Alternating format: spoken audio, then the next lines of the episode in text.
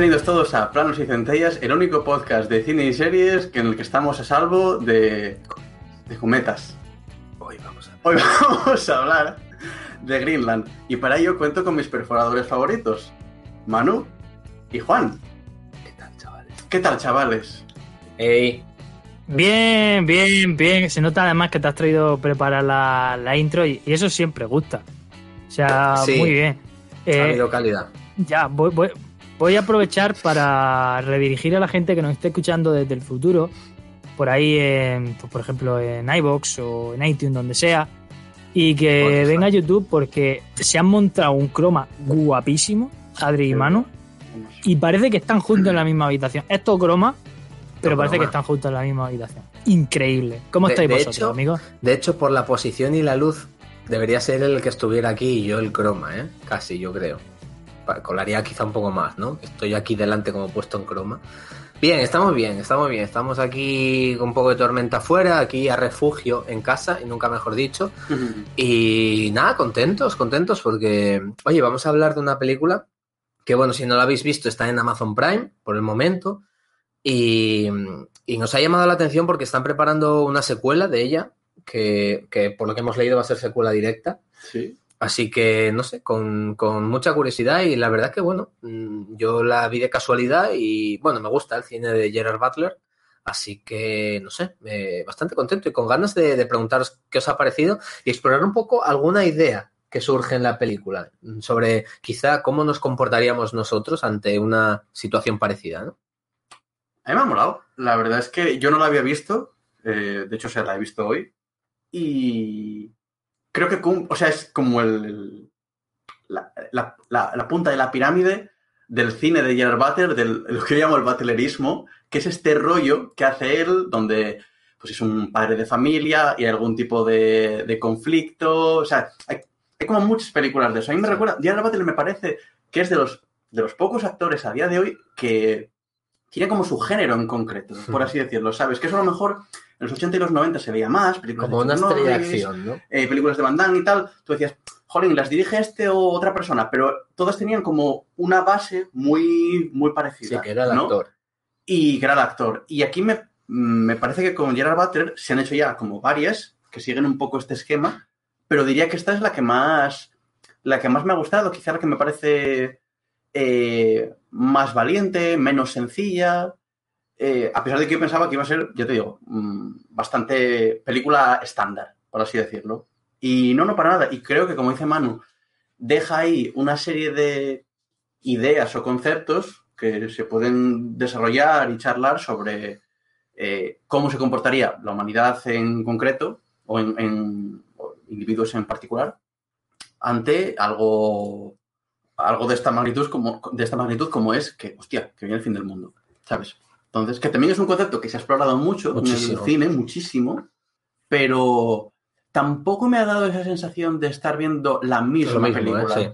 En- y eso creo que es muy positivo Sí. entonces, eh, sí, es una peli que recomendaría y que, que está, que está muy guay. Sí. Es verdad que lo que. Es que generalmente yo creo que estamos acostumbrados a ver algo estilo Deep Impact, Armageddon. Eh, ahí vi- viene un cometa y, vamos a ver si podemos. Es más bien la, la- salvación. Sí, más, esto es más eh, de, de, Bueno, esto Pasa no- esto, ¿cómo, nos, cómo Sí. lo manejamos? Que no deja de haberse visto un poco en Deep Impact esto, ¿no? Lo de los refugios subterráneos y demás, ¿no? Sí. Pero, pero aquí yo creo que para mí esto es la, la historia de cómo una familia eh, intenta salvarse, más Sí. que del gobierno a ver esto, lo otro. Es, es algo más mundano, ¿no? Sí, más humanizado, Y es- más y es-. Ese enfoque es lo que a mí más me gusta de la película. Eh, bueno, tú ya has comentado un poquito. Juan, si quieres comentar un poco lo que te ha parecido a ti. Yo, como siempre, últimamente soy la nota díscola. Voy a intentar argumentarlo un poco. Cualquiera que me conozca sabe que soy un experto en meteoritos. ¿Por qué? Bueno, soy de, de Lorca, ya sabéis que aquí en Murcia, desde la estación espacial, nos tiran chatarra. Y del tema controlo bastante. Además, mi infancia, pues la verdad es que me documenté mucho jugando a Final 7, que si sabéis un poco de lo que hablo, pues tiene un meteorito en la portada. Y tengo que informarme un poco más, pero aquí la forma en la que cae un meteorito en partes distanciadas en días se me hace muy extraña. Y eso desde el principio me pone un poco de culo.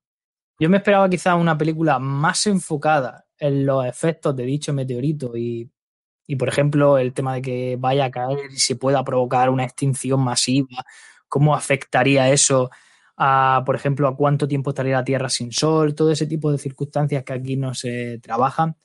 Y me he encontrado con una película con un argumento que he visto 300 veces de la típica familia que se separa y un argumento en el que nos muestra que la gente es muy mala cuando hay problemas, cosa que por ejemplo ya veíamos en Walking Dead en otro tipo de desastres naturales, si queréis llamarlo de esa manera. Me ha molestado hasta la mezcla de audio. Y esto es algo que me gustaría que la gente me comentase en los comentarios, si le ha pasado igual, porque me he visto la película en castellano y me ha dado la sensación de que las voces estaban demasiado bajas con respecto a la banda sonora en general, a los sonidos también, que pues, los efectos de golpes, de explosiones y todo eso. Y me ha molestado hasta el punto de que he tenido que configurar mi barra de sonido de una forma bastante, bastante particular. No sé si esto en la versión original no es un problema y me lo he encontrado yo por la traducción, o es que he cambiado de barra de sonido y todavía no la tengo muy bien ajustada. Pero la verdad es que me ha resultado muy extraño. En general, no tengo demasiadas ganas de ver la siguiente película, pero como soy un adicto de Morena, pues aquí estamos, para comentar todo lo que haga y, todo lo que sea necesario hablar de ella, pues me voy a encontrar siempre aquí. Bueno, eh, yo rápidamente voy a decir que Juan está totalmente equivocado. Eh, no se puede ser perfecto. Entonces, eh, la película es una joya. Probablemente sea la mejor del género y la mejor de Gerard Butler. Tiene un 10, porque está todo bien es correcto, es que está todo tan bien hecho que, es que es perfecta. Yo tampoco tengo mucho más que decir. La verdad que es, es, que, es que está a la orden de que ET, Encuentros en la tercera fase, El Padrino, mmm, Interstellar, o sea, quiero decir que estamos hablando de joyones. Entonces, tampoco hay mucho más que decir. Tampoco hay mucho más que decir. Así que yo, si queréis repasar un poquito Mm, no sé, eh, pues hombre, es verdad que yo, por ejemplo, al director, no sé si vosotros lo conocíais, y yo particularmente no sé quién es Rick Roman Gau o Gau, no lo conocía de nada, pero mm, sí que conozco perfectamente a Gerard Butler y no recuerdo una película suya que no me gustara mucho, la verdad. Tal cual. o sea que... o sea, 300 evidentemente, La cruda realidad, que es una comedia que me encanta. Ojo, cuidado con esa película. Hoy, hoy no sé si se podría estrenar. ¿eh? Bueno, independientemente de eso, bueno, seguramente a día de hoy se pondría, se pondría problemas, pero a mí me parece muy divertida. Eh, la trilogía de La Casa Blanca. ¿Cómo se llama en inglés? Eh, ah, de... The White House Trilogy. algo que cae. has fallen. O sea, sí, porque la película es. Era Olympus Has Fallen, London Has Fallen y, Angel, has, fallen. Vale, ok. Eh, ¿Qué más tiene por ahí? yo lo conocí en El Imperio del Fuego. ¿Imperio del Fuego? Que salía ahí como un personaje eh, como te quiero? secundario, sí. Bueno, pues te quiero salir al, principio nada más porque... Por lo que sea. Por lo que sea. Eh, el Imperio del Fuego, efectivamente, donde está con Christian Bale y... Matthew McConaughey. Matthew McConaughey. Sí. Lara Croft, la 2, que está guay el personaje. Dios, Dios, Dios, Lara Croft, la segunda. Está bien, a mí me gustó esa película. ¿eh? Más, ¿Tú la viste, Juan? Marcho, o sea, desaparece. Ah, las dos, la duología de, de, Lara Croft de Angelina Jolie. A mí me gusta las dos. Yo creo que entiendo con la cabeza. Muy mal. Yo no, sé. no, no, lo sé, pero a mí me parecen películas muy Pero es verdad que estaba por ahí Gerard Butler, no me acuerdo. En la 2 era su, su partner, ¿no? El colega, sí. Su companion. sí, sí, sí ha envejecido Regu, pero en aquellos tiempos Angelina Jolie es que era Lara Croft y ya está. Sí, sí, le quedaba muy. Físicamente era como muy estereotipo ella, ¿no? Esa, Uf, demasiado. Me gusta, era, demasiado. Era perfecta, no sé, bueno. O creo que, la supieron eh, vestir para, para ser Lara Croft. A mí, a mí, es que la verdad que Angelina Jolie nunca es una chica que me ha parecido excesivamente atractiva, la verdad. No, no, es mi tipo, quiero decir. Pero bueno, me está acordando también que, bueno, que es un papel como muy, muy secundario en, la versión de Watchmen que trae los relatos del navío negro, eh, creo que Gerard Butler eh, era el como el narrador o algo así, si mal no recuerdo. Entonces, sé que estaba por ahí metido. Pues, Pero vamos, que el tío que sí que ha hecho, Era el narrador, era el narrador de las partes estas de más cómic, ¿no? Sí, eso sí, sí, los relatos del navío negro, sí. Hostia, qué guay, no, no, no había caído yo en ese detalle. Sí, sí, sí, sí, Pero si lo conocemos de una película, ¿de cuál es? Vale, 300. Vamos a ver. Leónidas. Vamos a ver. Ha, sido carne de esa película, carne de memes, pero para bien. ¿Sabes? El esto es Esparta y cenaremos en el infierno, esa estética de Zack Snyder. Yo creo que ahí es donde la gente ha dicho, hostia, Gerard Butler mola, ¿no? Y no son mis latigazos lo que temen. Es mi Sí, poder son- divino. Y, mis- icónico y las flechas ocultarán el sol y bueno, la de Dios.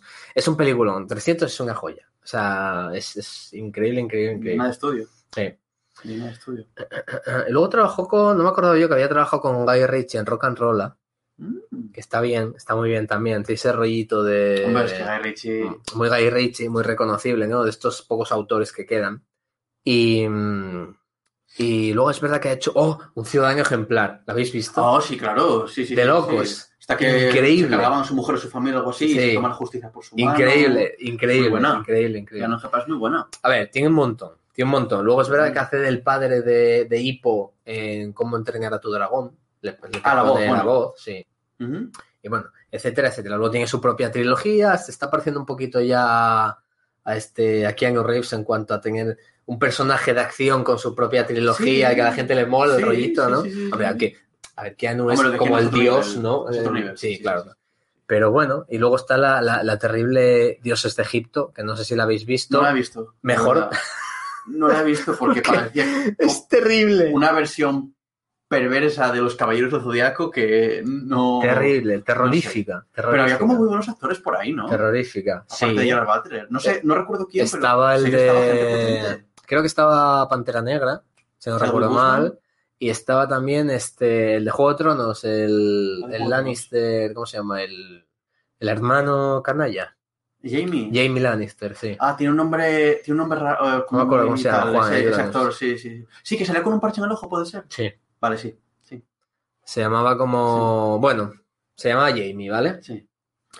Y, y nada, y luego ha hecho, pues, eh, a ver, ha hecho más cosas, pero lo, lo más reseñable hasta llegar a Greenland, pues es todo esto. Y ahora, pues preparando con Morena una segunda parte que anticipa que, bueno, que más o menos que sale todo más o menos bien, ¿no? Al final. Pero bueno, hablaremos de ello, hablaremos de ello también. Sí, en spoilers yo creo que nos podemos explayar ahí sobre cómo creemos que puede continuar Eso y es, todo eso es, eso es. Eso puede ser, puede ser interesante. Y Morena Baccarin, la verdad que también le hacía estado un mogollón de cosas, porque V, a lo mejor más recientemente se recuerda por ser la, la novia de Deadpool, sí. pero estuvo en la serie esta de Firefly, de Joss Whedon.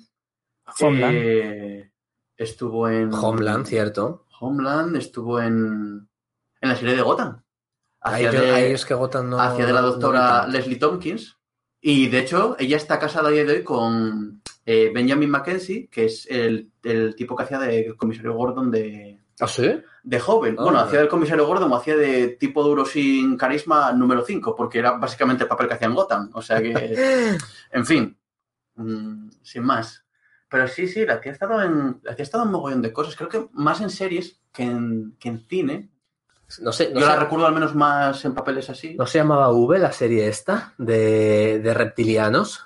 En V estaba, dices. Sí, sí, era una de O sea, las V la original, putas- No, no, no, la, la- aquella vieja no. Ah, ya decía yo. La, una más reciente que se Claro, hizo. claro. Pero yo- digo, a lo mejor en V salía, pero de cría o algo así. ¿sabes? No, no, yo creo que no. Yo creo que no, que ha sido más eh, una más reciente. Y me gusta, me gusta a mí también la actriz. Quizá no tanto como a Juan, pero porque no la he visto tanto, pero, pero me gusta. Creo que tiene mucho carisma. Sí. Es muy guapa, muy todo. Como Gerard Butler, hacen buena pareja. Sí. Está un poco mayor, ¿eh? ¿Quién de los dos? Gerard. No, no, más Morena está. Gerard, yo creo que. Gerard o yo sea, lo veo un poco hinchado. A ver, yo creo que está bien, pero que es de este tipo de actores que los ves hace unos años y piensas que van a envejecer mejor. Puede ser. Pero no que esté realmente. O Pero- sea, me parece que está un tío normal. Sí, pero es que yo creo que, se- que está un poco dejado físicamente, ¿eh? Sí, sí, sí, sí. Es verdad que no se le ve como muy en forma. No, eso, eso, eso, eso. ¿Sabes? Entonces, y eso sí que sorprende un poco, sobre todo para los papeles que hace, donde suele ser un tipo duro, que no se le tos y tal, que sí que, que por un lado tiene ese rollo de padre de familia, muy cariñoso y tal y cual, pero por otro, como te juntes con él y la líes... Pero es que el tío es grande, entonces poco que haga. Mide como 1,90 o algo así. Claro, y pesa, lo mencionan en la película, 95 90 y pico kilos. kilos o algo así. Joder. Sí, sí, sí. sí. Que te da no, 80. ¿no? Sí, sí, sí, sí, no, te daba un guantazo con la mano abierta que te deja, vamos. En fin. Poco me parece para su estatura, ¿eh? ¿El qué? Que poco me parece para su estatura. Porque a poco esté pesa. un poquito fuerte, claro. No, yo, yo creo que tiene un peso, un, un peso medio normal para. A, a ver, eso es lo que menciona en la película. A saber. No, pero quiero Puede ser decir, lo que si, sea, puede ser lo que sea. si lo Claro. traspasamos a la realidad, no me parece tan, Claro, claro. tan. O sea, creo que está bien, la verdad. Y luego Sí, espérate sí. a saber cómo han hecho la transformación de las libras a los kilos y todo eso. Que vete a saber. Claro, claro, claro. bueno, esa es otra, esa es otra, claro, claro, claro, efectivamente. Esa. Esa es otra. Totalmente, Pero sí, sí que es verdad que parece un poco dejadillo, eso es verdad, sí, sí, sí. Es que eh, decían las malas lenguas que uno de los motivos por los que Gerard Butler no lucía mucho después de haber salido 300 y tal y cual, que era porque es- buscaba papeles fáciles.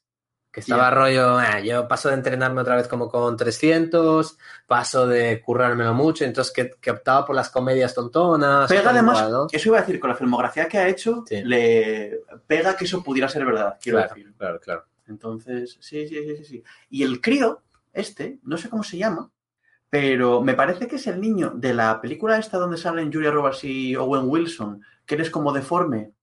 Sí. Yo creo que es ese crío, ¿eh?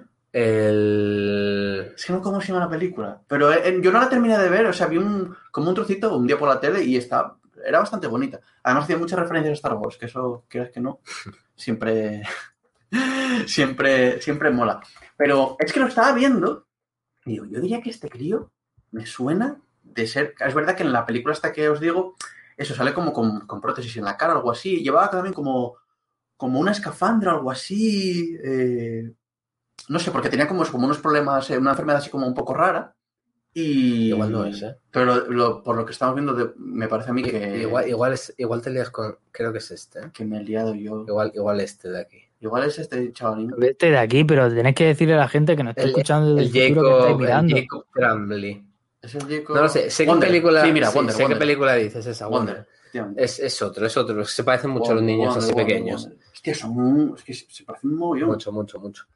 Eh, pero ¿cómo Y no atrevería sé- a citarme al niño antes de Scott Glenn? Bueno, Pues hace porque es más importante, ¿no? Pero, pero Scott Glenn como abuelo, ah, es un actorazo. Scott Glenn para mí, desde que vi Daredevil, es Stick y ya está. Y no hay más. Y ahí me quedé. Pues es yo lo recuerdo más de, de las películas de Jason Bourne, fíjate. Ya. Pero bueno. Es que a mí Daredevil me marcó mucho. actorazo. A mí Daredevil me marcó mucho. Para mí, es el padre del prota de The Leftovers. Además, hace un Mm. papel súper chulo en el que él pues escucha voces de gente y lo tienen metido en un psiquiátrico y luego emprende una Joder. aventura mm, que está muy relacionada al consumo de ayahuasca. Y buah, si veis la serie, por favor, fijaos en el papel que hace este hombre porque es que, es que no lo puedes olvidar. Vale, pues yo además una serie que no, no he visto, la tengo pendiente, o sea que... Yo ya te digo, mm, el día que queráis hacer un especial de la serie, podemos hablar durante 27 capítulos de ella porque me flipa. Así que nada, bueno, yo creo que lo que es en cuestión de actores realmente... Mm, bueno, na- mucho más destacable tampoco, ¿no? No, Que- no, no, no, no. Parece que se mueven son actores así un poco... Bueno, A ver, es, es la historia de cómo una familia eso. intenta refugiarse de un cometa y, sí, y bueno, sí, van sí, apareciendo gente, como pero tampoco... papeles muy del momento Mm. y, y ya está. Ujú. Así que, no sé. ¿Algo que destacar de la, de la producción o algo así? No, no, el meteorito no es de verdad. Hay que dejarlo No claro. jodas. Meteorito no es de verdad. No, no es de Hostia, verdad. pues me, eso sí que me ha dejado un poco loco a mí, ¿eh? Es una pena porque, joder, parecía guay, parecía real. O sea, que no ha muerto gente. A ver, puede que alguna muriese, pero no por el meteorito. Ah. ¿sabes? Claro, igual por eso por-. Por causas naturales y demás. Es que es muy Ah. aburrido la. Veía yo un agujero de guion ahí, ¿eh? Igual es eso, ¿eh? Ya. Digo yo, joder, si el meteorito cae, ¿qué hacemos aquí? Ah. Pues no sé, no sé por qué lo han hecho así. Se les ha escapado eso. Sí, hemos sido engañados. Hemos sido engañados. Hemos sido engañados. Sí, a ver, ¿qué quieres que te diga, Manu? El rodaje empieza en 2019, se termina rápido, en agosto, en Atlanta, se unen actores. Si es que no hay chicha, cuando estas producciones salen en los canales de streaming, muchas veces se da poca información de ellos. Y si a eso le sumas que hemos tenido esta época de pandemia, ya no hay gran cosa. Bueno, pues nada, yo por mi parte, si queréis, nos vamos directamente al, al tráiler y luego pues ya hablamos tranquilamente de Ah, todo, no. de todo. He de decir que tiene una acogida estupenda en Rotten Tomatoes, ¿sabes? Tiene un 78% por parte de la crítica para, para la película que es, me ha sorprendido bastante. Y un 5,5 en, en Film Affinity, pero ya sabemos que no está hecha la miel para el paladar de los... Vamos a ver. ¿Eh? Vamos a ver. Y bueno, pues nada, eh, por lo demás, pues eh, como os decíamos, está en Amazon Prime, va a salir una secuela, o sea que a la peña le ha entretenido un poquito. Nosotros os diremos por qué nos ha gustado, Juan nos dirá por qué no, y al final, ¿quién tiene la razón? Los dos. Porque aquí como esto va, como, pues como los culos, cada uno tiene el suyo, ¿no? su opinión. Así que... Bueno, me gustaría Eh, matizar que yo diré, si quiero, por qué no me gusta, pero puede que no lo diga. Explico. Bueno, hay- aquí hay libertad, eso es verdad. Es que- es que hoy estoy rebelde. Pero la verdad es que... O sea, que lo mismo te acaba gustando mucho al final. Pues Claro, es que- Vale. Pi- Piensa lo siguiente, si vosotros empezáis a argumentar primero y me convencéis, cuando llega mi turno, ya me quedo callado. No, entonces, Hombre. entonces raja tú primero y Claro, nosotros al final, in- pues tierra. Intenta convencernos y nos ponemos ahí, pues ya, Batel es el puto peor actor del mundo. No, hombre, es que puede pasar lo No, contrario. Hay cosas que, que son como, o sea, el agua se congela a cero grados. Sí, igual me flipé. Igual. Bueno, eso si no le echas sal. Bueno, pero el agua, lo que es H2O, ¿eh? No. Venga, dale al tráiler, anda. Que... Le, da- le damos al tráiler y dentro de dos minutillos nos vemos. Eh, vamos a compartir archivo de vídeo y ala. Eh, ¿Dónde está? Aquí. Venga, hasta ahora. De lo único que quiere hablar la gente hoy es, es del Clark, ese cometa interestelar. Es bastante curioso, La. No veo a Clark. A lo mejor sigue durmiendo. Papá. Y se prevé que los fragmentos más grandes del Clark entren en nuestra atmósfera. Así es, y pueden ser muchos. ¿Qué dicen? Apuesto a que será Más de un lo mismo. increíble. ¿Eh, ¿Lo estáis viendo? ¿Lo estáis viendo? ¿Dónde van? No lo sé. Uno está a punto de impactar. ¿Qué? Solo una parte caerá al mar. Dos. Es algo impresionante. Espera. ¿Y la explosión?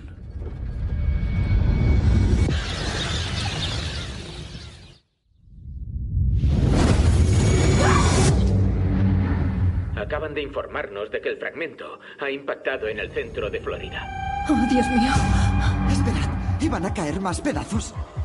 Venga, vámonos. Papá, el cielo está ardiendo. Dos días.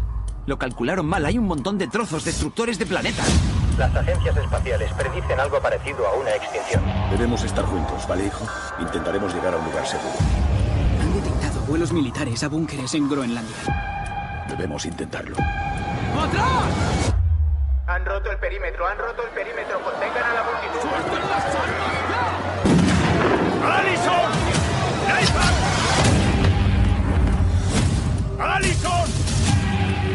Está papá? Lo encontraremos. Tranquilo. El fragmento más grande del Clark impactará en menos de 24 horas. Te juro que llevaré a mi familia hasta ese búnker. Sé que lo harás, hijo. Si está escuchando esta transmisión, busque refugio de inmediato. ¿Qué es? ¿Qué pasa? Si está escuchando esta transmisión, busque refugio de inmediato. Busque refugio de inmediato. ¡Sujétate, Nathan! Busque refugio de inmediato. Busque refugio de inmediato.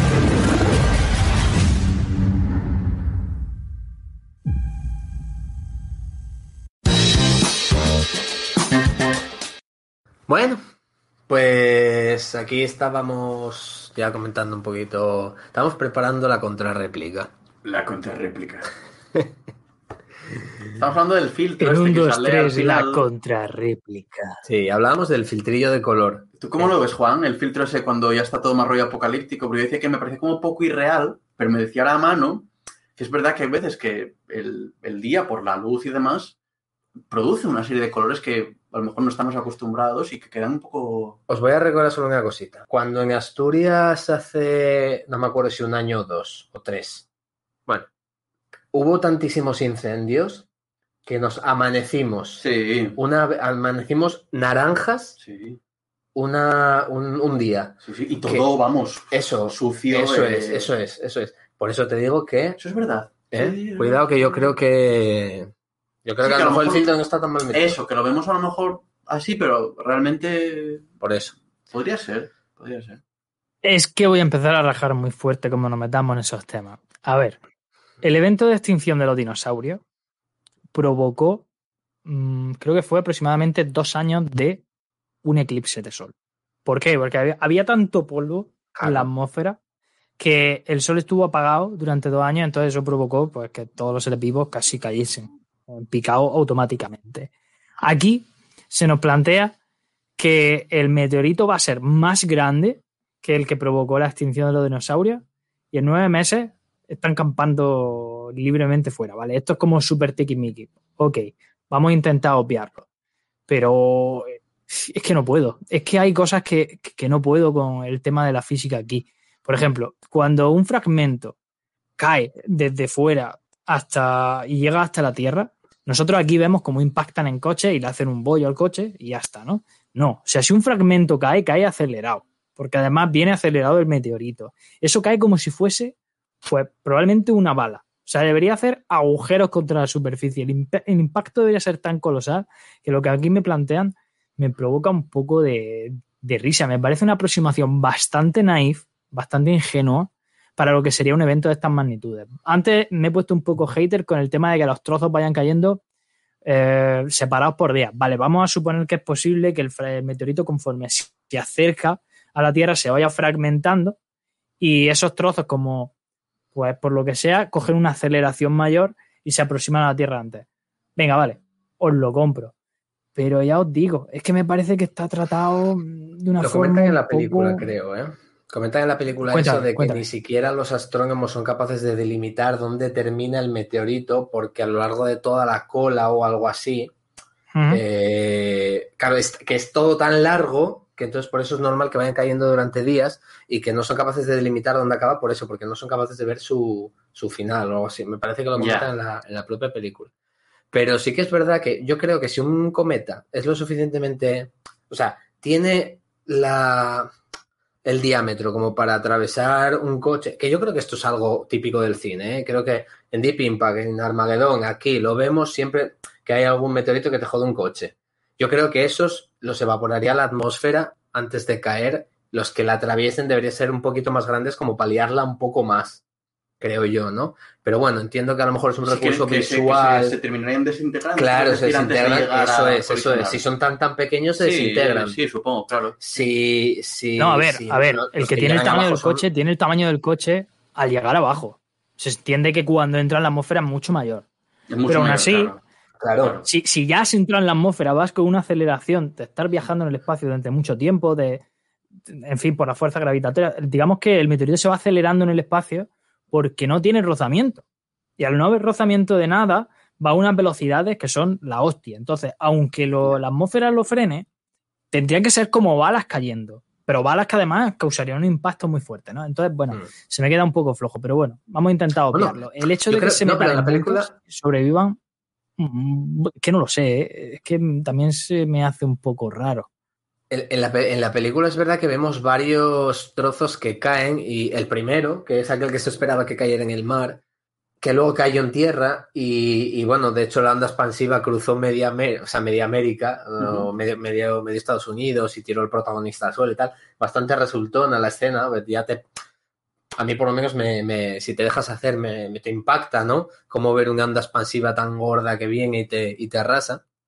Pero luego creo que hay, hay una lluvia que puede que sea con la que Juan tienes quizá más problemas. Es verdad que es un poco más extraña, que es cuando, cuando están yendo la familia en coche, que empieza a haber como una lluvia de meteoritos muy específico, como en un sitio Cuando concreto, se meten por el bosque, dices. Sí, que acaban debajo de un puente para protegerse y tal. Yo creo que si fueran, claro, lo que hablamos, si, si llegaran a tierra, adiós puente y adiós todo. O sea, y te cae uno a 10 metros, pero es que te arrasa a lo mejor medio kilómetro. Sí, yo ¿Sabes? sí que me sorprendió un poco y dije, yo, no sé hasta qué punto Era más bien como una lluvia de. Sí, una lluvia de meteoritos, pero. Bueno, pero. Sí. A ver, es como Era de las prueba. estrellas son eso, lo que pasa es que se desintegran, Sí, por sí, eso nos sí. parecen estrellas, ¿no? Sí. Pero tiene ese A ver, esa, escenón, era de, esa era de prueba. pero tiene ese escenón que es batlerismo puro, que es cuando llegan hasta el puente y se ponen ahí a cubierto Mm. y entonces ven un coche que está medio incendiado y que hay un chico dentro Claro, que está claro, tal, claro. y dice, ya la patria es Dios, y voy para allá y lo saco yo y me quemo la mano. Es que eso es el batlerismo, ¿sabes? Sí, O sea, porque necesitas esa escena, Claro, ¿no? O por lo menos claro. el estilo, sí. sí. Entonces, bueno. Vale, ya me he puesto hater con la parte física que mucha gente podrá decirme, no, Juan, eso se puede dar bajo estas circunstancias y es posible, ¿eh? Es posible que ellos se hayan documentado mucho más que ello. Pero ahora voy a entrar con otra cosa que ya no aguanto en ninguna película. Y es que seas vago para enseñarme cosas y para narrarme la historia.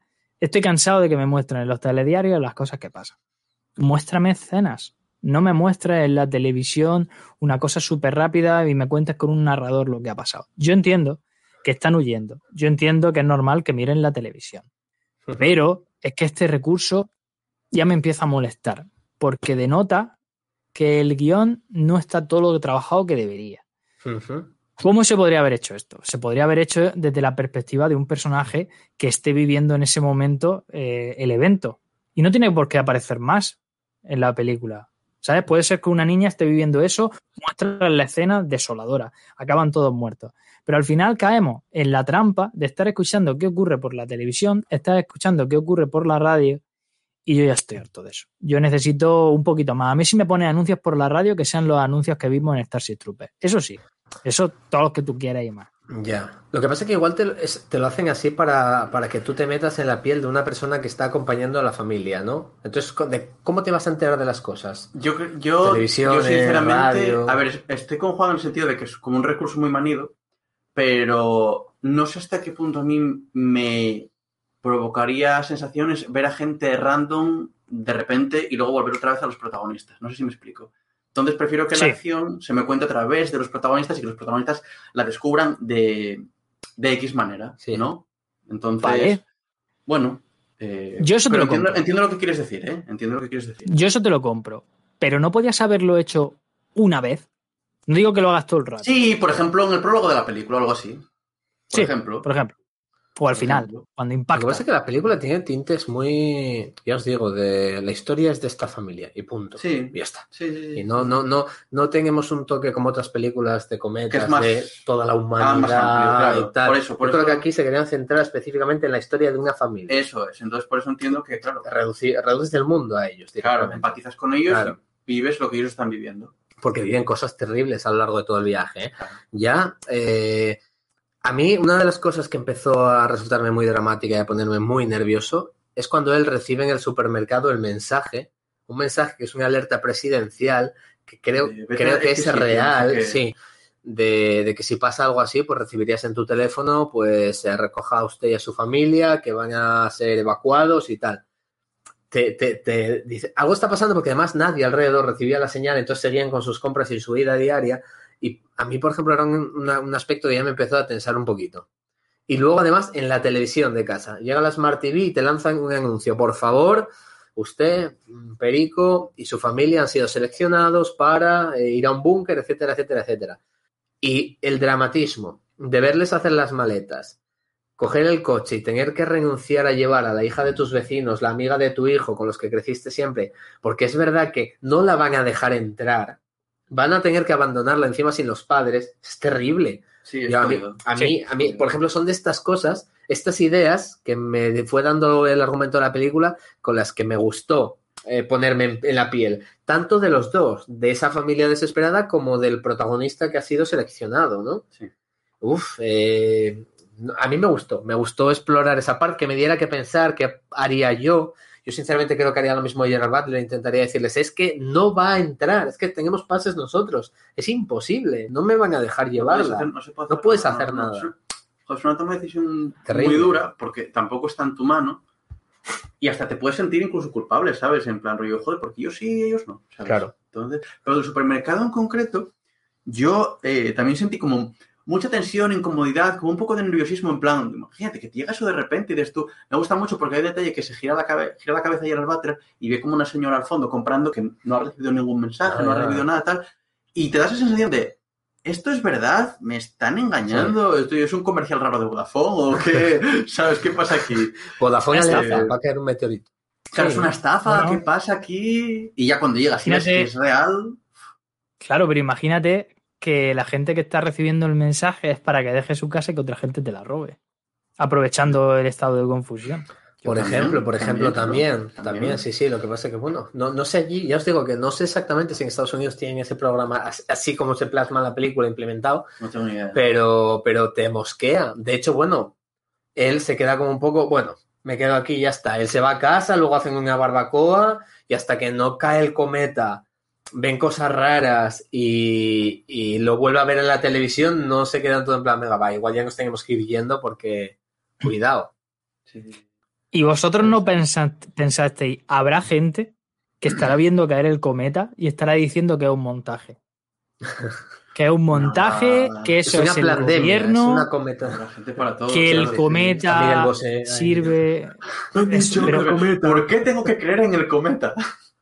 Sí, pero ríete. Pero a mí me da mucho miedo pensar eso, que habrá gente que lo estará viendo y estará negándolo, porque eso ha pasado con el coronavirus. La Pero- gente ha visto el coronavirus y lo ha negado. Claro que no es lo mismo un virus. No, el coronavirus no se ve. cae. Pero, No lo- yo no lo veo. pero quiero decir, el, el coronavirus es una cosa que, bueno, eh, más allá de que te lo creas o no, es eso. o sea, que existe, quiero decir, existe, es una enfermedad y es una putada. Podríamos decir que coronavirus existe, Eh, sí, por desgracia sí. como el graffiti este de los vampiros. Y, pero, por ejemplo, el meteorito, si alguien está viendo el meteorito y está pensando que es un montaje, que se quede donde se quiera quedar y que se, y que se muera cuando impacte contra el meteorito, ¿sabes? Pero no es un peligro como lo es eh, que la gente no crea en el coronavirus porque puede hacer cosas que luego pueden repercutir a otra gente transmitiendo el virus. Pero no, No, de hecho- meteorito, de hecho, a mí no me da ningún miedo. O sea, que hagan lo que quieran y, y que se queden ahí parados mientras dicen eso, mientras el meteorito va hacia ellos. Pero probablemente aquí yo creo que con el cometa es un poquito al revés. Sí, yo creo que da más problema creer que sí va a caer Sí. que no, Bueno, claro. claro. ¿sabes? Porque, porque, bueno, lo típico de que vemos en las pelis, ¿no? De que el Es gobierno lo oculta para evitar el caos. Es más peligroso por el caos que se produce. Exacto, exacto. Que no creas en ello, efectivamente. es- Exacto. es- o sea, no es que sea beneficioso, pero quiero decir, te quitas a gente que puede producir problemas. Sí, sí, sí. De hecho, hay un momento en la película que a mí me resulta muy, muy, muy dramático también, que es cuando él contacta por teléfono con su mujer, eh, que hay una fiestecilla de gente mm, haciéndole cortes de manga al cometa mientras caen trozos y destruyen cosas, y es como que está la gente chiflada, Eh, la gente chiflada, verdad, como aquellos de Independence Day que iban a saludar a los alienígenas a lo alto de los edificios, estáis chiflados. No sabéis el peligro que eso puede suponer o no, ¿no? Sí. ¿Por qué hacéis eso? Yo, esto- gente que ya sabía como, como resignado. Ah, que me da igual, que voy a estar aquí borracho hasta que caiga y hasta que fuera, muera, ¿no? venga, en lugar de buscar a lo mejor un refugio, intentarlo, tío. No sé, es como tirar la toalla ya. No sé. Sí, da pena. pero bueno. Hay un detalle súper, súper tonto del principio de la película, justo en ese momento que están empaquetando para irse en el coche y Mm. todo eso, que me encantó. Y es un plano en el que se la ve a ella haciendo el desayuno o terminando de hacer un sándwich.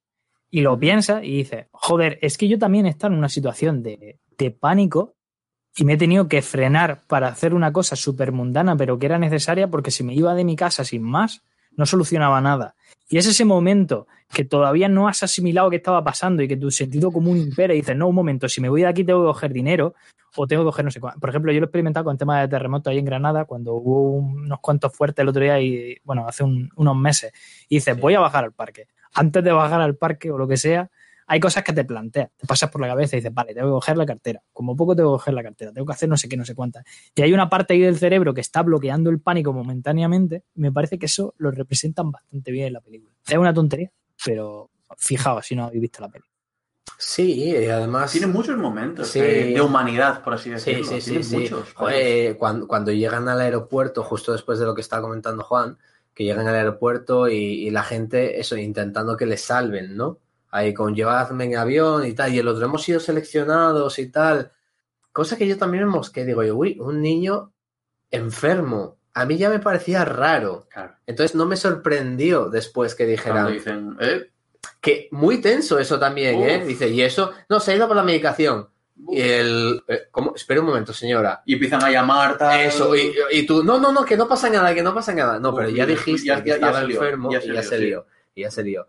Y, y el momento, en el- eh, eh, creo que es bastante dra- dramático en general todo lo que concierne al, al aeropuerto en la, en la película. Porque también cuando se salta la gente las vallas de seguridad y empiezan a querer subirse todo el mundo a los aviones, hay tiroteos y acaba explotando un avión, etcétera, pues me lo creo que pudiera pasar algo así, ¿sabes? Por la desesperación. Es que eso iba a decir, claro, te piensas la desesperación de la gente de. "Qu- qu- Quiero salir. Es como.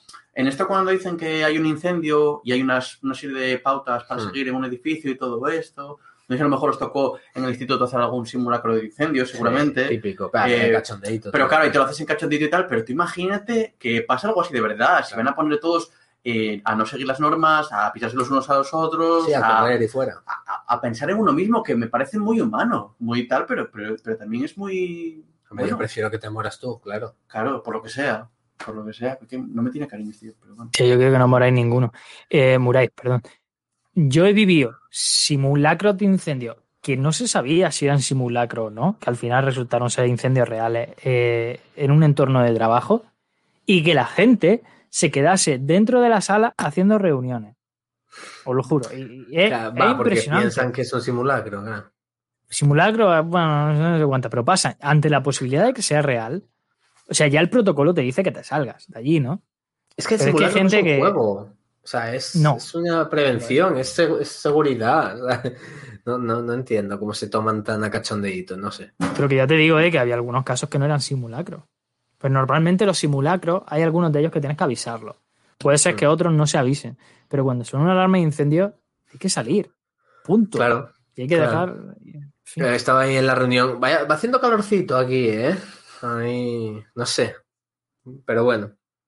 Pues eh, creo que una de las.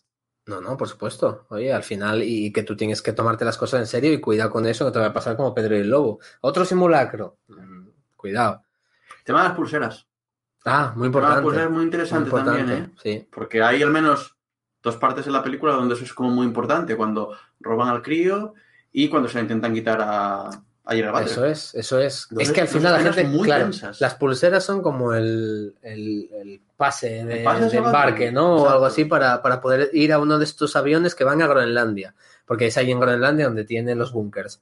Entonces, claro, eh, se separa la familia porque él va a buscar la medicina del crío y, y entonces, bueno, se lía mucho en el aeropuerto, así que al final la madre y el hijo van por un lado y Gerard Butler va por otro. Hasta que se reencuentra. Es verdad que esto es un poco tópico, como decía Juan antes, de que también se separan un poquito. Sí, sí, esa es la parte... Pero me gusta que la película no termine en el reencuentro. Se reencuentran no, no, antes no, y todavía hay un Y trozo que, viven juntos. Y queda el cacho Eso del es. apocalipsis, por así decirlo. Eso es, Sí, eso, sí, eso está bien. Entonces, cuando, cuando Morena Bakarin va con su hijo y les lleva a una pareja, el tío empieza a pensar, hostia, que igual tenemos aquí la posibilidad de tal. Le rapan al crío, la echan del coche. Momento probablemente el más dramático. Muy bien rodado, muy bien hecho de- cuando está Morena Baccarin en la, en la carretera, Sí. ella sola, intentando alguien para el coche y demás. Está muy bien hecho eso. Sí, no sé, Muy muy, una situación.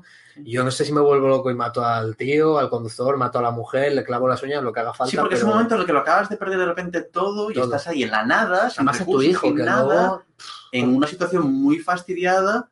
Es tú, ¿y ahora qué? ¿Y ahora qué? Es muy jodido, es muy jodido. Es horrible este momento. El tema de las pulseras que te dan acceso a un sitio seguro, yo también lo he visto tratado en The Leftovers, en la segunda temporada.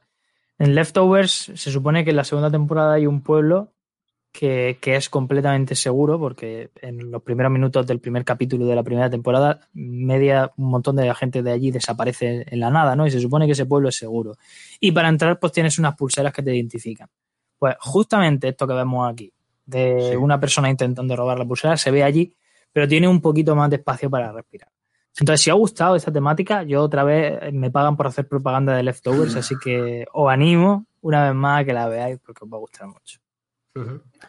Otro momento muy dramático, es el que también os están comentando en el chat, que es cuando, cuando Gerard Butler eh, encuentra un bueno, encuentra un señor que dice que le va a acercar al norte en un camión y tal. Y el típico, ¿no? Personajillo que ¿de dónde eres? Como no eres de aquí, que yo creo que aquí es un no poco reflejando la xenofobia y Claro, todo este rollo. No te lo mereces. Por- es. Tú tienes que ser de un lugar en concreto Eso para es, merecerte eso X es. cosas. Si no eres de aquí, naciste aquí, el Gerard Butler es escocés y creo que en todas las películas juegan eso. Mm. La verdad que no recuerdo, por ejemplo, la película de, de Geos- Geotormenta, que está otro, otro joyón de Butler. eh, también él, él parten de la base de que es escocés, aunque esté trabajando para Estados Unidos, está bien. Y, y aquí, claro, no, como no eres de Estados Unidos, no te mereces la pulsera, así que dámela.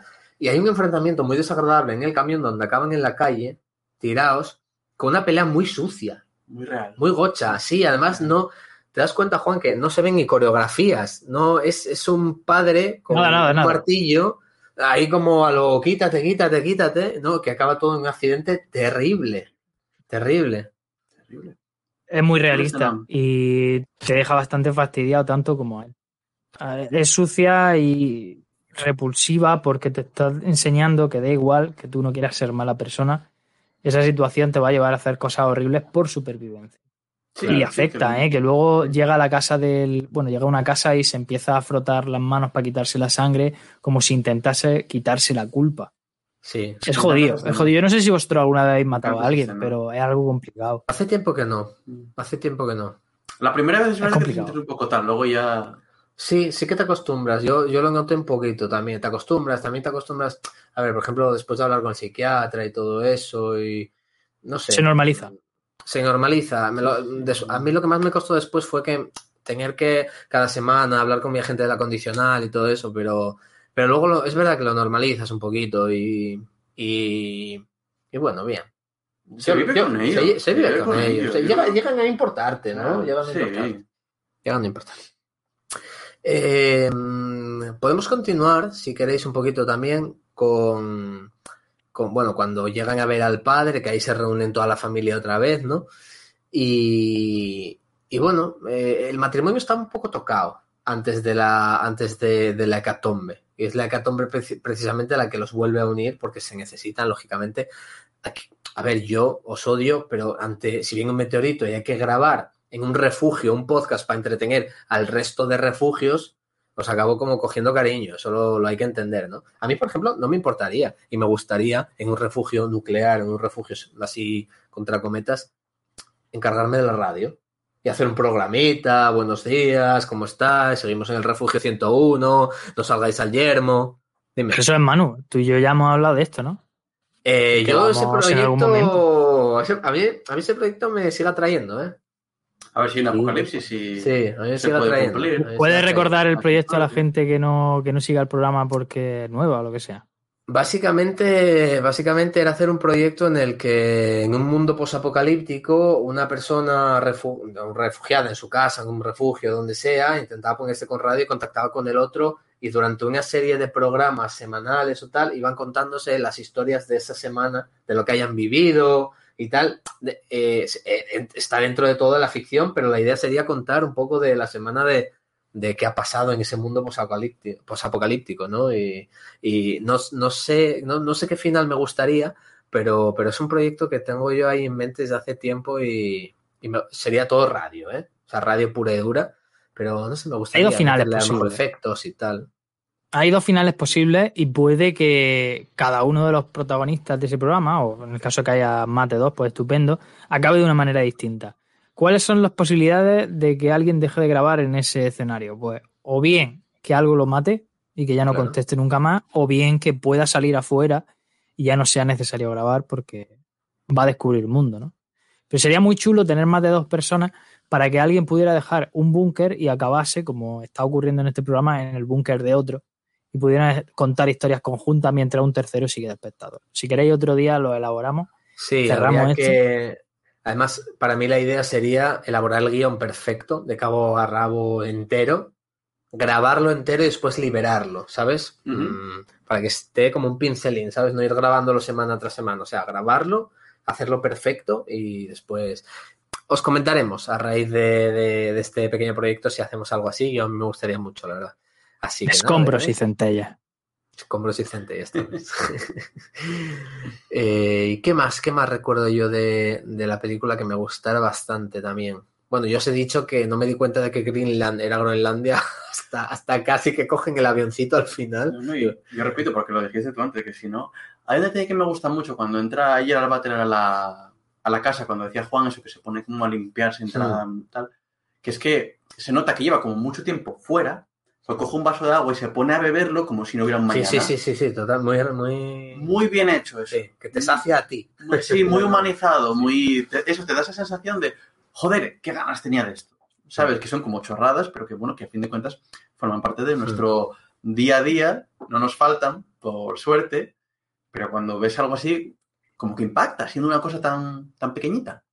No, no, no. Beber agua cuando tienes sed es posiblemente lo, máximo, más claro. satisfactorio de- del mundo. Lo Es increíble. Por cierto, respecto a lo de Groenlandia, si no lo digo, reviento, ¿vale? Pero estamos ante esos paisajes verdes, bucólicos en algunos casos, con cascadas, un mundo que se ha ido al carajo, donde hay gente en búnker. Esto está fuertemente inspirado en Death Stranding. Lo siento, sé que os vais a reír, Oye, sé que podéis pensar que está forzado. No, yo Escucha. imágenes de esas las he jugado. Juan, yo, ahora que lo dices, está de ofertón 20 euros. Píllalo ya, 20 pilla euros. cuatro. Eso te iba a decir. Pilla A ver, me va a gustar.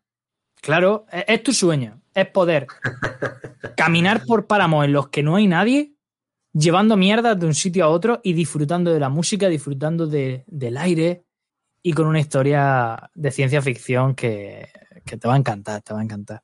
Las Ah, collimadas sí, son la vida. Es el juego este de los tíos con las mochilas de, De de sí. Globo. Sí. Qué guay. Sí, Sí, el- o sea, yo tenía, o sea, te he visto algún vídeo y cosas de estas. que, que me flipa que lo venden como Walk Simulator, ¿eh? O sea, pero lo venden en No. plataformas, no de meme. De- en plataformas a veces pone walk simu- Walking Simulator o algo así. Es como que me parece hasta una faltosada que se anuncie así, sinceramente. Es muchísimo más que eso. Y de hecho, eh, salió Kojima en los Games Awards hablando de que como ya había vivido la experiencia de la pandemia, porque recordad que toda esta historia se hizo antes de la pandemia sin saber que esto iba a pasar, pero previendo que iba a ocurrir, ahora quiere hacer una versión del director, un director cut, que yo entiendo que aparte de añadir pues, cosas varias que va a añadir, va a aportar un poquito más de esa perspectiva real que tiene ahora. Eso me interesa muchísimo. Pero solo para Play, Eh, ¿no? No lo sé, yo creo que lo va a sacar para todos lados, porque como ya está para PC, pero bueno, ya, ya se verá. No quiero hacer publicidad. A lo que voy. El final de la película, si os molan esos paisajes, si os gusta recorrerlo andando con una mochila y sintiendo la experiencia de caminar mucho, que tampoco la había hecho durante la pandemia, jugada de Strundum, por favor. Vale. Y ya está, ya sí, sí, sí. digamos que ya me van a pagar toda la publicidad de este programa al final del mismo y si tengo bastante, pues ya podemos dar la, termina- la temporada por cerrar. ¿Os parece? Mm, todo, todo correcto, todo correcto. Yo la verdad que, que, como os decía antes, me gusta mucho que la película no terminara con, con la familia juntándose, que ya se hayan juntado, que hayan tenido un momentito ahí en casa del padre de ella para respirar y después siguieran avanzando hacia arriba hasta llegar a un pequeño aeródromo donde encuentran una avioneta que se dirigía a Groenlandia a tope de gente ya. O sea, que, que, que ellos subi- subieran es como ya un peso extra Por eso bueno, preguntaban, claro, claro, el peso y todo por eso esto. preguntaban por el peso, efectivamente, y que el piloto está dispuesto a asumir, que por cierto es el protagonista, es uno de los protagonistas de, de Mindhunter. Y ¿No es True Detective? Estoy equivocado. eh, no, la es primera de- temporada de True Detective. No, eh, creo que tú estás pensando en Woody Harrelson. Es verdad. Creo. razón. No, no, no es bueno. Este, este, este tío es el villano de. en- que no entiendo por qué cogieron este actorazo para unos papeles tan tontos como este. El villano, el villano de El Batman. villano, el villano de Batman en la Justice. Esa escenita del villano del tejado. Dios, tío, estaba pensando porque a mí me sonaba mucho y, y no caía. Sí. ¿En qué? Pero ¿por qué coges este actorazo para esa mierda de papel? Y para esta ¿Sabes? tan Eso, eso, como una cara muy conocida de Telecom, pero como dices tú ahora, es verdad. Claro. No sé por qué coger a un actor tan potente para esto, ¿no? Pero bueno. Eh, el caso es que se lo lleva allí, vemos los A paisajes. ver, comenta eh, Juan he de- mirando un poco. Está mirando un poco el tema de recaudación. Y la verdad, perdón, de presupuesto. Y la verdad es que era poquito. Sí. Era alrededor de 30 millones. Entonces, a ver, Sí, bueno, tenían para lo que tenían. está- está- Suerte está que el meteorito parece un meteorito. Se han aprovechado. Eh, yo no tengo ninguna queja de los efectos digitales, cuidado, no, ¿eh? no, no, no, para nada. Eh, no sé, yo por lo menos no. Y bueno, y cuando llegan a Groenlandia, el meteorito mm, se ve muy grande, muy potente, cómo va a caer. Y, y- y llegan justo cuando el búnker ya está metiendo a todo el mundo, venga, venga, venga. Y el momento de la música. Cuando ellos recuerdan momentos de su pasado donde estaban bien y tranquilos, Está en bien plan, eso. la nueva normalidad. Porque eso, todo aquello que vivimos se acabó. Que es esa- da esa sensación, ¿Sabes? efectivamente. Sí. Entonces, y, saber, o sea, va a caer un meteorito, a saber si nos va a matar a nosotros también en este refugio, porque vete tú a saber. Claro. Y si no, de aquí no vamos a poder salir en, muchísimo tiempo. tiempo. También, Juan, es verdad que yo pensé que salía muy pronto. Eso también lo pensé. Lo de típico, ¿no? Que pasan años hasta que Sí, que la atmósfera se airea, el polvo desciende y vuelve a caer a la Tierra. Pero... Además, da, da, sensación visualmente de que no ha pasado tiempo. No, no... El crío sí que tiene el pelo más largo, pero ellos no se les desgastados. Yo, exacto, tú ves, tú ves, los ves a ellos y te da sensación de que han estado. eh, o sea, quiero decir, si no hay diálogo, a mí la sensación que me da es Unas que horas. se han encerrado ahí, Sí. ha pasado la tormenta y a la para casa. Sí, sí, sí. Poquito sí, poquito sí. Eso es a lo que voy. Yo creo que Y podrían haberlos puesto un poco más dejados, ¿no? Más pelo Exacto, largo, más guarro, todo, ¿no? Exacto. Sí. exacto.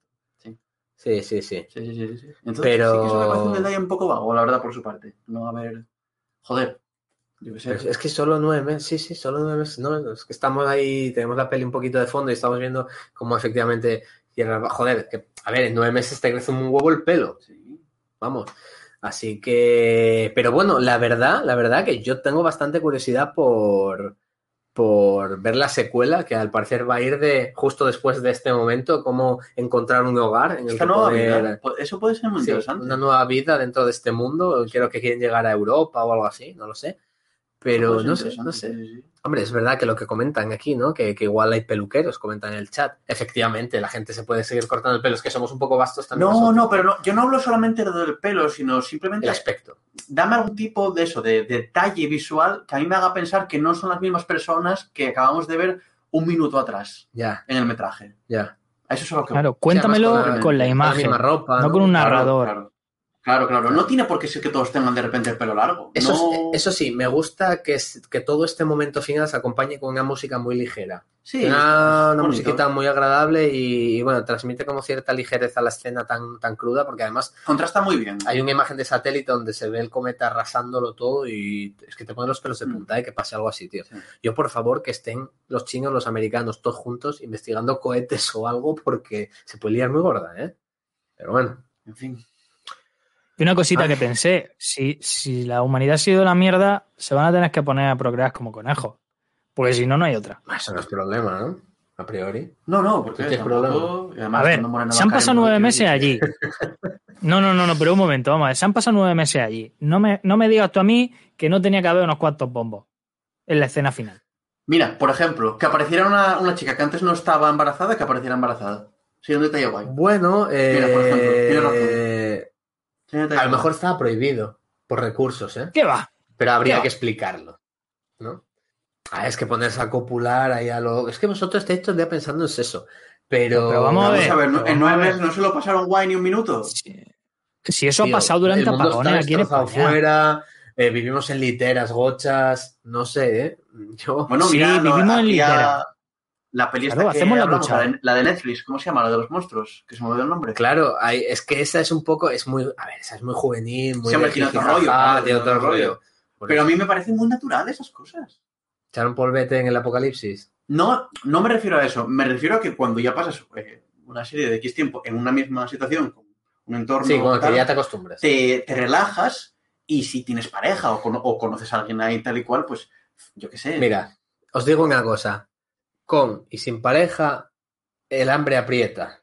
Y si estás encerrado en un búnker, llega un punto que eso te sale por algún lado.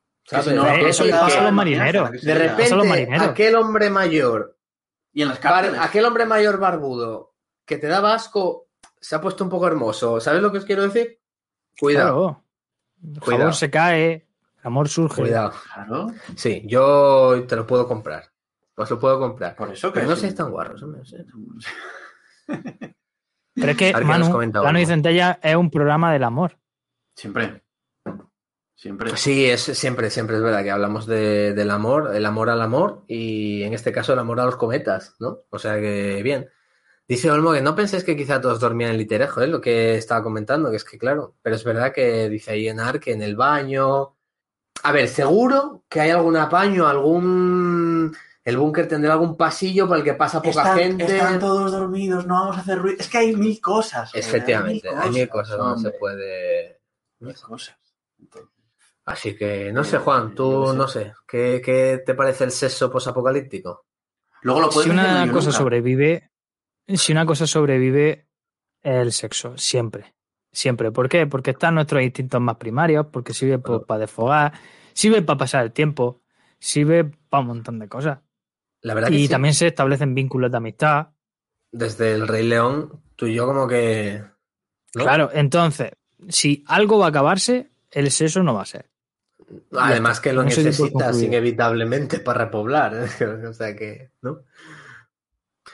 Pero bueno, pues nada, y no sé, yo por lo demás creo que hemos repasado todo lo importante, todo lo importante. Las actuaciones no tienen que ser ni buenas ni perfectas, o esta película no es para eso. Son las que tienen que ser. Yo creo que son las que tienen Son que las ser. tienen que ser. Creo que tienen a dos actores bastante competentes en lo suyo.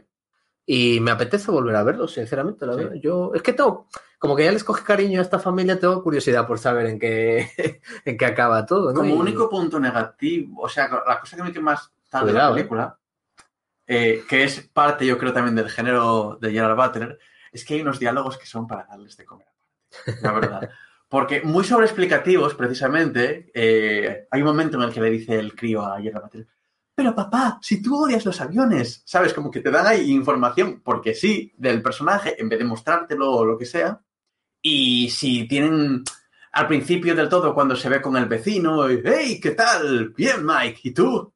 ¿Sabes? Ay, ay, muy, muy americano arquetípico, Sí, ¿sabes? El vecino ese de, buen rollito. de sí. cosas y tal, pero son muy de son muy de estas películas, o sea que yo también lo vi en las pelis de la, de la Casa Blanca y todo esto, entonces, A ver, ¿sabes? Forma parte de, de este rollo, por así decirlo. Yo cuando entré a ver Greenland, yo más o menos sabía lo que esperar. Me parecía, yo no sé vosotros, pero a mí me pareció una película de bajo presupuesto desde el principio. Claro, claro, claro, Bueno, claro. de claro. bajo, de no gran presupuesto. No me parecía una película que, bueno, van a comprar, y dice, ¿y si me porto bien, me compras un muñeco? Claro, pequeño, no sé sí, qué. Es ese, llévate unos cómics. ese rollo que parece que, ha que quedó como estancado en los 90, Mm. pero que estas películas siguen utilizando.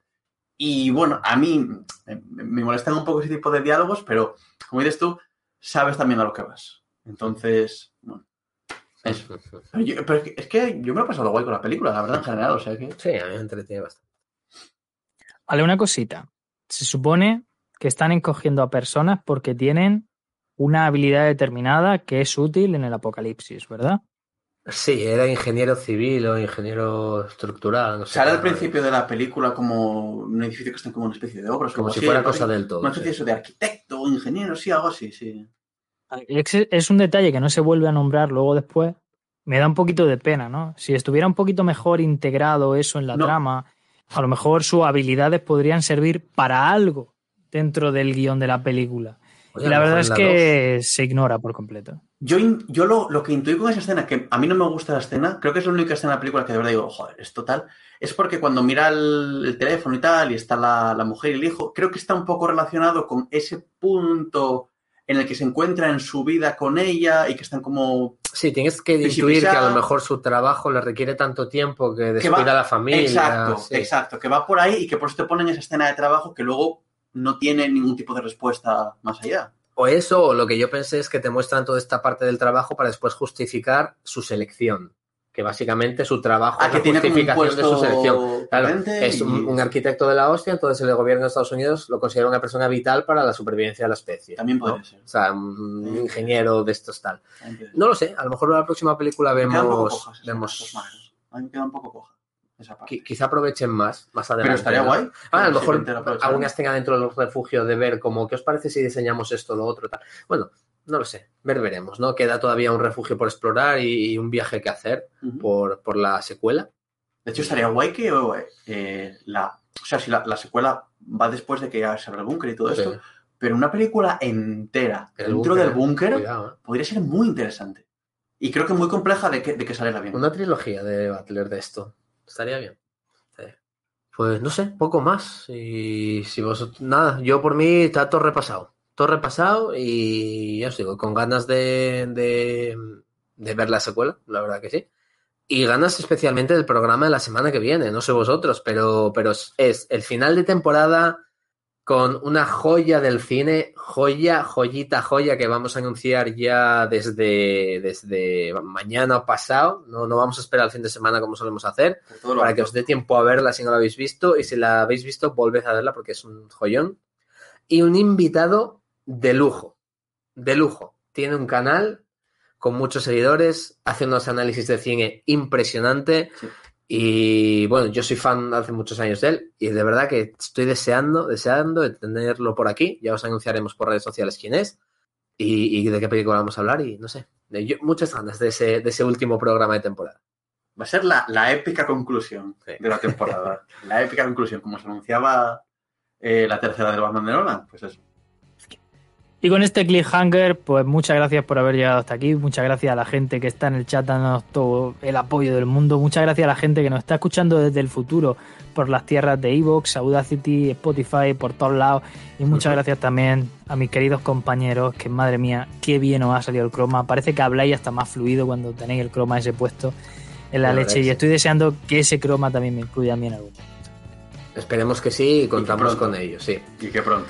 Así que nada, nos vemos el jueves, antes del Así lunes o el martes, no sabemos exactamente a ver qué día Loki. tal, pero Loki, capítulo 3 de Loki el jueves por la tarde.